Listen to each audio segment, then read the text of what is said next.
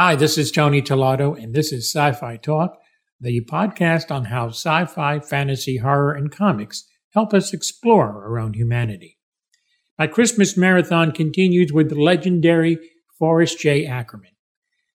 Forry, as he is known to his fans, I had the pleasure of talking to him at a sci fi convention. And we'll have him in just a moment. He was an agent, a publisher of famous monsters, and an avid genre collector. His name was Forry Ackerman, and he even coined the term sci fi. Here is a vintage conversation with the late, great Forry Ackerman. First meeting of the Los Angeles Science Fantasy Society in, in 1935, and uh, recently we had the, the 60th anniversary. Uh, A.E. Van Vogt was there, and I gave a little reminiscing talk about it. And in the earliest days, great gods came down from Mount Olympus. Uh, science fiction authors like David H. Keller and Arthur J. Burks and Edmund Hamilton, and uh, we young fans were thrilled by them. Then a young fellow named Wayne Woodard came to the club, and our eyeballs popped out when we saw his fabulous artwork because he eventually became Hannes Bok. Ray Bradbury was so impressed by Bok's work that uh, he took it with him to New York in 1939 for the first World Science Fiction Convention. I lent Bradbury 50 bucks to spend three and a half days and nights on a Greyhound bus to get there. Oh, that's great. And uh, there were about 185 of us at the first World Convention. Now there may be 8, 9, 10,000. Uh, out of the 185, we had a banquet so expensive that only 29 could afford it. I couldn't even afford to lend Ray Bradbury the money. It was one dollar a plate. wow. Did he ever pay you back that fifty dollars? Uh, yes, he did, and uh, he must be thinking in terms of inflation because he never fails uh, in any lecture he gives. Uh, it's gone up. First, he, I lent him sixty, then seventy-five, and I think it's up to ninety dollars in his memory. what was it like in the early days when you started Famous Monsters of Filmland, which I consider one of the, the fathers of all the genre magazines? Well, in uh, in 1957, there were 55 of us chartered a plane, fans in uh, New York, and flew over to London for the World Science Fiction Convention. And afterwards, we all had a couple of free weeks on the continent. I went to uh, France, and in Paris, I noticed a movie magazine that ordinarily was about all sorts of films, but this was totally on uh, fantasy. So I just picked it up for my collection. Well, I got back to New York, and uh, as a literary agent, which I still am, representing about 200 authors of science fiction, I met up with a publisher who'd been putting out kind of a poor man's Playboy called After Hours. And the fourth issue was a sort of a science fiction oriented issue. I had a little futuristic story in it, and uh, think a feature called I Was a Spy for the FBI, the Fantasy Bureau of Investigation and uh, I was a sci-fi addict and so on. And uh, publisher took one look at this uh, French fantasy film magazine, and in his mind's eye, he could see it all turning into English. And he thought, well, he'd have a, a ready-made one-shot here. He didn't much care if, uh, if the magazine was about Brigitte Bardot or Marilyn Monroe or the Beatles, as long as he could sell copies. He didn't expect subscriptions or that it would survive. Well, he was frustrated to find that uh, no single individual owned all of the photos in the magazine, that he would have to deal with half a dozen Frenchmen. And also, when he began translating, it seemed was kind of dull and dry, and he was going to give up on the notion. And I said, Well, don't look now, but I've been seeing these sort of films from 1922 to the present, and I have 35,000 stills. At that point, it's grown to about 125,000 now. So uh, he didn't know if I was for real. He came out to, to Hollywood to check me out, and when he saw it was all true, set me down at a, a dining room table with a typewriter, and uh, for 20 hours a day, I was there with that hot typewriter. Uh, uh, it was smoking so much, I was afraid it was going to die of cancer, and uh, the publisher had an imaginary sign in the air said, I'm 11 and a half years old and I am your reader. Mr. Ackerman, make me laugh. Well, I had no intention of making anybody laugh. I thought this is once in a lifetime. I intended to put out something called Wonderama, which would be kind of an encyclopedia with one full page on Frankenstein and Dracula and King Kong and but uh, so I, I wrote it to a formula of making 11 and a half year old kids laugh. And about six weeks later I was in a, a swimming pool and a mother was there talking to another mother. Said you wouldn't believe the crazy magazine my kid brought up with all these messed up faces said uh, there, there, was a picture of a mummy and it said he fell into a swimming pool and became an instant mud pie. And everybody in the pool was breaking up and i thought well you know that came out of my fingers about six weeks ago. Well the first issue of famous monsters was not distributed nationally. It was just a tryout in new york and philadelphia and unfortunately, in, in New York, there was a big snowstorm, and uh, snow was up about three feet around the, the uh, kiosks. And the publisher was afraid this was going to be death, doom, and destruction, that nobody would be going out to buy Playboy or Life or Look or anything, let alone our curiosity. But at the end of four days, he called up and said, "Oh my Lord, we got 50 letters. We got 200 letters uh, here already, just from the New York and Philly." And he said, "If it carries on like this around the country, I think we have a big hit on our hand. He said, Do You think you could possibly squeeze out one more issue?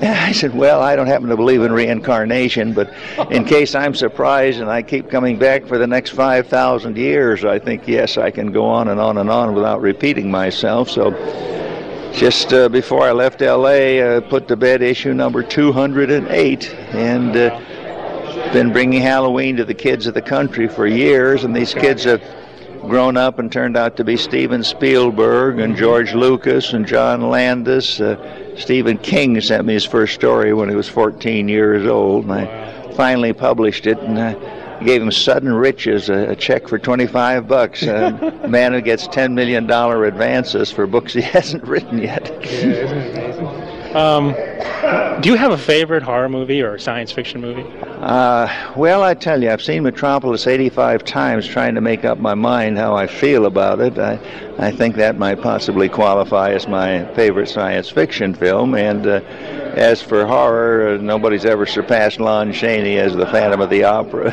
I agree with that. That's a that's a classic. Um, what do you like that's out now?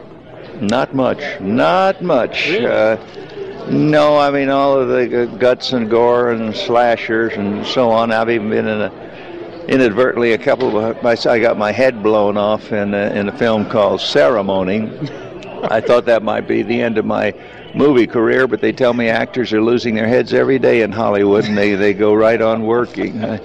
And my 49th cameo, it's, I don't know whether anybody's going to believe that performance or not, because I'm required to run away from a 60 foot centerfold from Playboy rather than toward. Uh, that's called the Attack of the 60 foot centerfolds. Oh, no. And I'm signed up for my 50th cameo coming up, will be in Dinosaur Valley Girls. There's more of my conversation with Forry Ackerman in just a moment. More reminiscing with Forry Ackerman. Are you just are you amazed at the adulation that you get for what yes, you've done? Yes, yes. I never quite get used to it. well, I'll tell you, it is uh, it's such a thrill for me to talk to you because of what you've done. Um, it's because of people like you why science fiction is so big right now. Um, what do you what would you give it to advice if somebody like wants to write science fiction or get into that as a as a career? Well, I just uh, gave such advice. Uh, I have an open house approximately 40 weekends out of the year, as long as I'm here and not in Taiwan or Transylvania or somewhere.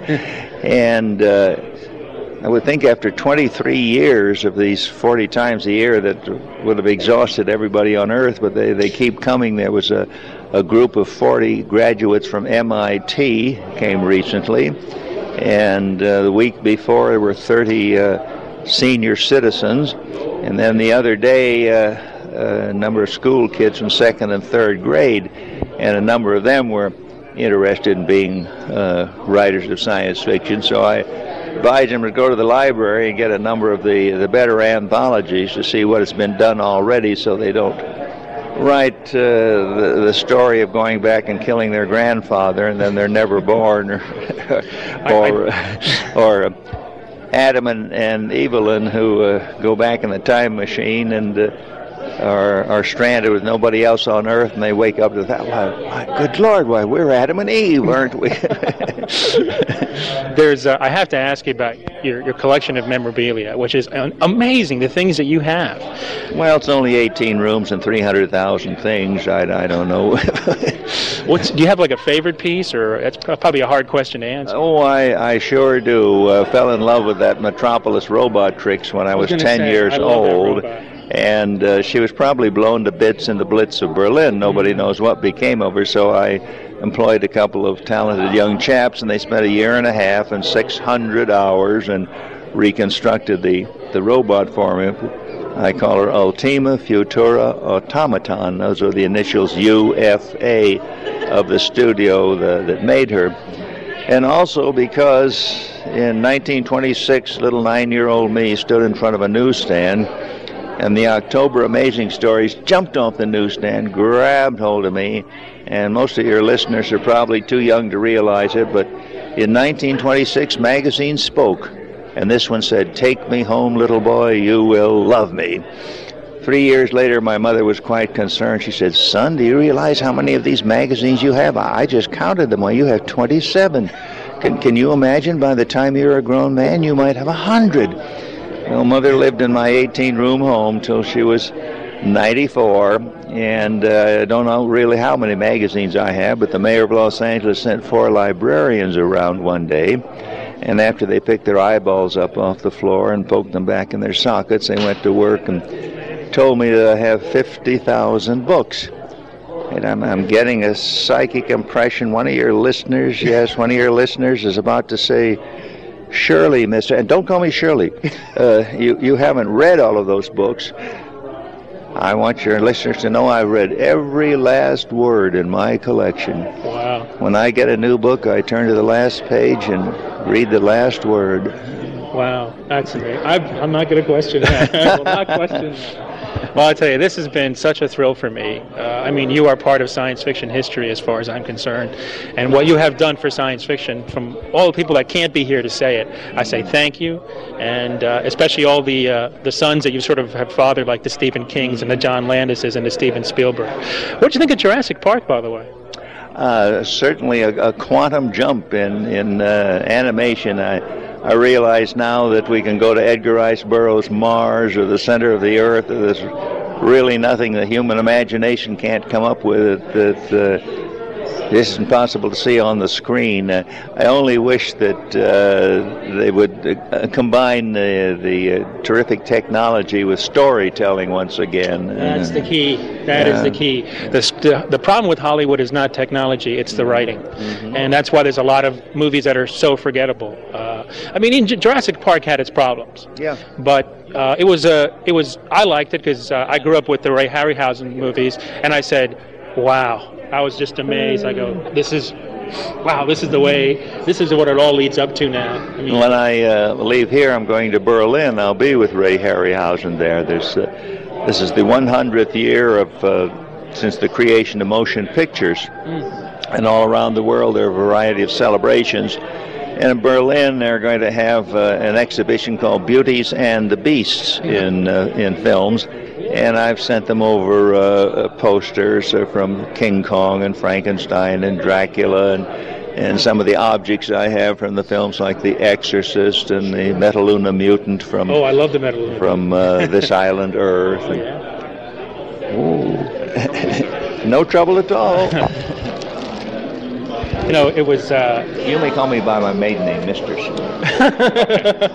the movie of his that really impressed me, now that I know it was all done by hand, would have to be uh, Jason and the Argonauts. Uh, Thank you very much. You bet the skeleton scene in Jason and the Argonauts oh, to me. Yeah. It was. It wasn't done by computers. This man no, did it himself. No. And I so did you see the other night the uh, one of the new uh, Outer Limits where they had? No, I haven't seen that. Thousands of oogly little little creatures, and, and none of them existed. All computers. No, I haven't seen the New Outer Limit. I like the old one a lot too. That was uh, that was the classic. That was a very classic. I know you covered it in your magazine back in 1963 when yes. it first came out. Yes. I mean, I have some of those issues uh, hanging around somewhere. See, you want to show your listeners uh, Bela Lugosi's Dracula ring? Whoa! I, I, wish this was television, but uh, that's the actual. Uh, actual ring. Yes. Wow! Oh yes, there's the bat. Uh huh. Whoa, and the D. Oh, that is, that is, folks. I wish you could see this. This is this is an incredible thrill for me to see this ring, which I consider the original Dracula one of the best. I have it in my collection.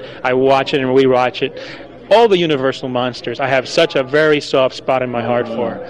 The original Frankenstein, all even though you know, even some of the bad ones that weren't as good, and, and I. I think Abbott Costello Meet Frankenstein is hilarious. What a great movie! Love that movie.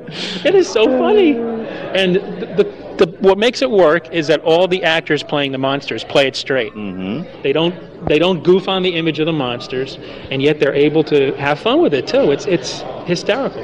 But you know the, the original Frankenstein with James Whale and Dracula and and the original Wolfman. I mean Jack Pierce, what a great makeup artist. Yes, indeed. It was kind of tragic. Uh, he didn't exactly have a funeral. He had a bit of a memorial, but I don't think more than about ten or twelve people were were there and. Uh, well, now the uh, the Ed Wood film. It's a little known fact that I was Ed Wood's literary or perhaps illiterary uh, agent, and uh, th- that picture is so inaccurate. I knew Bela Lugosi the last three years of his life. He never used a cane. Never said so much as a, a, a hell or a damn. He was a real gentleman, and they have him saying these absolutely scatological things in the, the film, particularly uh, running down Boris Karloff, which he never did in my presence. And uh, they show a pathetic little group of eight or ten people at his funeral. Well, I happen to be the 101st person who passed by his uh, his coffin out of 103 of us.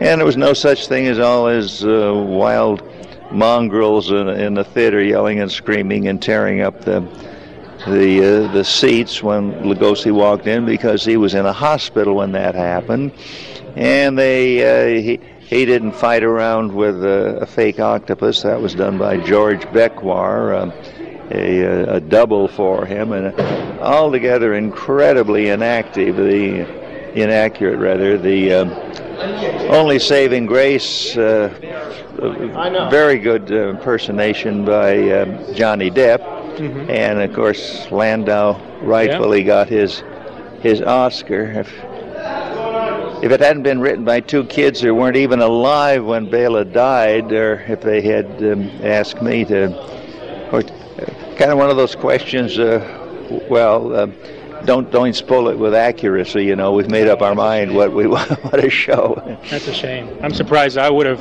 if I were doing something like that, you'd be one of the first people I approach about that because I mean, you knew Bela Lugosi. I mean, you know, I mean, you have to go to people that are, that know what this man was like to do some kind of accurate portrayal of what he was like. That's a shame. That really is a shame. Man, it's great to hear that again. Those are the interviews I treasure of the ones of the folks that aren't with us any longer because it's timeless to have their voice there. This is Forrest J. Ackerman, just flown in from Horrorwood, California, to be on Sci-Fi Talk.